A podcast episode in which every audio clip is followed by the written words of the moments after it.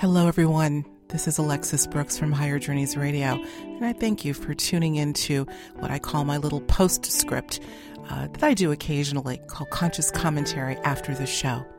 I hope you've had a chance to tune in to my uh, brand new episode with uh, ET contact researcher Mary Rodwell. I call her ET contact researcher, but you know, she is so much more. We know that. We have these labels that we tend to uh, align with different individuals based on the work that they do. And of course, this is inclusive of what she does, but I think it's so much more. I mean, this is somebody who clearly has um, a sense of compassion, empathy, um, and an urgency, a sense of urgency to connect with what may be, well, certainly for her, thousands of individuals, well over 3,000, maybe even approaching 4,000 at this point, that reach out to her from all over the world who have nowhere else to go. These are very real experiences, apparently. Um, I, I suppose, you know, in the society in which we live, where proof reigns supreme, um, you could always argue that still there, there's been no proof. And yet I tend to I tend to like to put less urgency on the need for proof um, and more more on more emphasis, I should say, on the need for uh, putting an ear forward and listening, just listening with an open mind. Uh, this uh, all of this is it's for anyone who's willing to listen, but particularly for those who are having experiences that they absolutely cannot quantify. They're coming out of nowhere. They have no bucket to put them in. Aren't able to talk about them. This show is for you. Mary's uh, the interviews that we've done with her. This is our third, as well as uh, commentary and, and, articles that we've posted on higherjourneys.com. I, I, I find uh, not only this broad subject fascinating, but somehow incredibly important. You know, I as I go about my day to day life, I, I'm fortunate enough where I meet some extraordinary people. But within the extraordinary, I meet individuals that you would call lay people, people that are not necessarily in this field, but have stories to share. Many of them resembling, uh, at some level, what you've heard come from Mary. Some of them are children. As a matter of fact, I'll tell you a little story. Over the summer, this past summer, uh, about a year ago almost now, I was at a, a family friend's uh, barbecue. I think it was a graduation party um, for a dear friend's daughter, and uh, a couple of the guests there. There was a, a, parents there and a little girl who I would say was mm, no more than six or seven years old. Very talkative, very outgoing. Uh, one thing led to another. I was talking to her parents, uh, and you know the typical. Well, what do you do? And what do you do? And uh, of course, my answer to them took them a little aback when I, uh, not that I, the fact that I'm a journalist, but when they discovered what area that I, I focus on within journalism, um, not only were they taken aback, they were quite excited. One thing again led to another, and we started talking about some of the real niche areas that I that I have covered, including what we call the ET uh, UFO phenomenon. And uh, before I could get the entire sentence out of my mouth, I think it was the father first that that pointed out his daughter in the backyard. It was a backyard barbecue, and said, "My daughter has been coming to my wife and I for probably a year or two now, talking about." These visits that she's getting, and she's described them as, and I, I can't quote specifically, uh, I'll paraphrase. She describes them as um, beings that are not from here and he went into a little bit more detail. And of course, my eyes lit up. And I asked him very politely, Do you think she'd be willing to talk to me? And he said, "Well, well, sure. I think I think she would. I think she would appreciate that." Well, long story short, uh, I did, and uh, I had her go into some detail without pushing too much. We're talking about a little girl here, just like really some of the individuals, some of the little children that Mary are talking to, getting these amazing uh, testimonies or stories. Um, yes, there are some of you that are going to be still tempted to say uh, a child's wild imagination, perhaps in some cases. But I, as with Mary, I am finding that the correlations are just too strong to ignore. There is something going on here. Well, anyway, this little girl was again very she was frightened when she was telling me about the experience. And, and i wish i could think of more of the details to share with you today.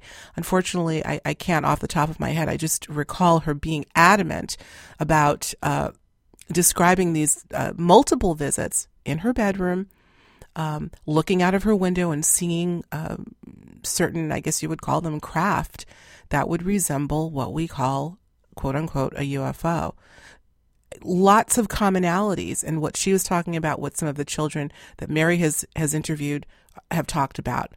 This little girl, as she felt more comfortable in talking to me, I noticed got very um, almost agitated and concerned. Her her face started to, you know, the corners of her mouth started to go down as if she was going to cry. And at that point, I wanted to stop her because I didn't want to get her too emotional. But clearly, something was uh, making her emotional. Um, it's almost as if she was reliving the experience. And, and I said, that's, an, I, I don't need you to go any further. I thank you for sharing with me.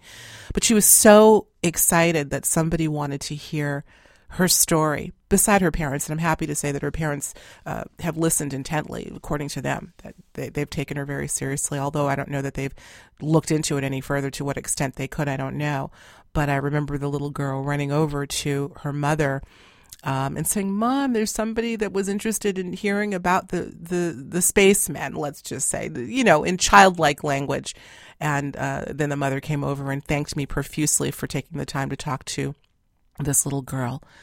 Uh, so that's just one little uh, slight digression on the subject of uh, a multiple amount of individuals having extraordinary experiences that, regardless of how many uh, are being reported are still not getting the attention that they deserve. I got very emotional at one point during my, my talk with Mary.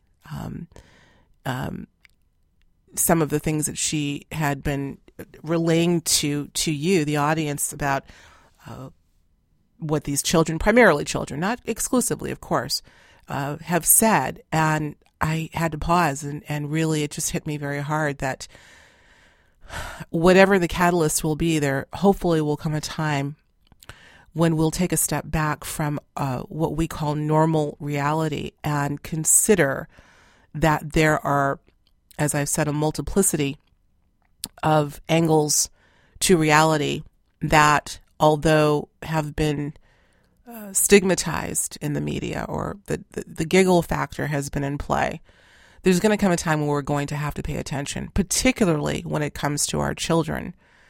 Um, one thing that has struck me uh, very heavily is the fact that Mary has Mary and I have shared many conversations at this point offline, off air.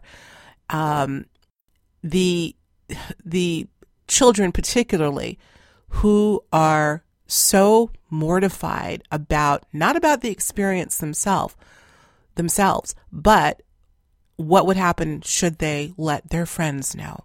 Their parents, in some cases. I think a lot of the parents, fortunately, that Mary has dealt with have been quite uh, accommodating and listening to the children. But there are those, I, I think I remember her saying once on another interview that the, the child somehow fi- found her way, or the parents, of course, to Mary, and the child had occasion to speak with Mary. And he alluded to the fact that before he knew of Mary, he thought he was going crazy, and wanted to know why something was wrong with him. Some of these individuals, and I, I, I can't say how often this happens, um, have come close to doing bad things to themselves because they, I'm talking about taking their own lives in some cases. I have heard of this on occasion because they are so, frankly, um, dumbfounded by, again, maybe the experience itself, but also by the way they've been vilified should they talk about it that they want to just take themselves out. And and that to me is when we have crossed the line between the novelty of it, the curiosity of it, and the urgency of talking about these things with a sense of um, importance and seriousness. Something is happening here. We don't, we may never know the entire story, but there are interactions going on that are apparently are taking place all the time. And I always think to myself, for all who have had the courage to come forward to speak, whether it's to myself, to Mary, to, to others doing work in this, this extraordinary field, think of the amount of individuals who have not for fear of um, blowback. I'm sure there are a lot of them. Fortunately, we spent a great deal of time talking about um, th- this new human, many of them still in uh, kid form, many of them not adults yet, and why they are here. Uh, not just to to to show themselves for the sake of you know we're the new the new uh, dimension to human, but to help others who are already here that may or may not be exhibiting these qualities to simply evolve. This has been talked about before, and I know that there's some people that will say uh, that's not the case. They may, they may have other agendas, or there may be other reasons. Why do we always assume that they're here to help us? No one's going to save us. No one's going to help us. I don't think that's what Mary's saying, and I don't think that's what the children are saying. I think what they're saying is that it's time, uh, in order for if humanity is going to uh, shift in its thinking, its behavior, shift the paradigm, they need to see with their with their own senses uh, what that would look like. And these new humans, as we've uh, dubbed them in some cases, uh, obviously have characteristics that uh, can't go unnoticed. We talked about psychic abilities, various psychic abilities that they've demonstrated. I've heard cases of children who uh, actively use what we call telekinesis or psych, uh, psychokinesis. Or, I think I'm saying that right. Telekinesis um, particularly. Things like that, telepathy. Uh, in fact, we talked about that um, in, in, in a great deal of uh, detail. These are things that are a part of the makeup of these uh, extraordinary individuals. The other part uh, May, we, we touched on many different aspects uh, of qualities, characteristics, experiences of these children and those who have witnessed them. Uh, one uh, that I still find absolutely fascinating, and that's what uh, my colleague and friend PMH uh, uh, Atwater calls night school, and what Mary has referred to as space school. The these are I guess you would consider them off planet or certainly out of the third dimensional framework learning environments in which these children are taken uh, to to learn these things like telekinesis and and develop uh, multi-dimensional abilities. Uh, still, uh, a story that's left an indelible mark in my mind, and that's the story that PMH told us uh, about a year or so ago about the two little boys that she happened to witness firsthand, who met in a mall. One uh, family with the little boy um, were visiting from not from the area at all, where the other family were uh, they were uh, from the area, and the two kids saw each other, immediately ran toward each other, embraced each other, and started talking about being in night school the night before. PMH and the two sets of parents were simply they just didn't know what to do. I asked PMH. I said, "Well, what did the parents say?" They just she said they just had to let the little boys talk. They just, there was nothing to say. Um, I've heard of this before. You know, there is something going on outside of, uh, the reality that we think we know so darn, so darn well. um, I don't think we do at all, frankly.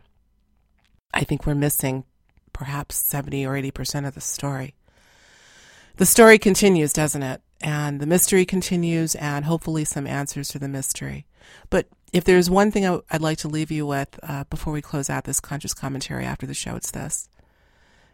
Please, I implore you, before you are so quick to dismiss, so quick to say, can't be, just listen. Don't speak, just listen. Listen to these children. Listen to perhaps a family member that might have something to share with you. Don't listen for the purpose of judging. Just listen and sit with it. Maybe you'll even realize or remember that you once had an experience that you just decided to put in the back of your mind because you didn't want to deal with it. Let's take one, at least, baby step forward toward making this part of our experience or this part of the human experience a very important one. Let's place some priority on it. I really think it would behoove us to do so. Thank you, everyone. Thanks for joining me, as always, for Higher Journeys Radio for my occasional conscious commentary after the show. And hey, a little plug, got to give a little plug. We'll be heading out to the Conscious Life Expo once again in Los Angeles, California February 19th through the 21st.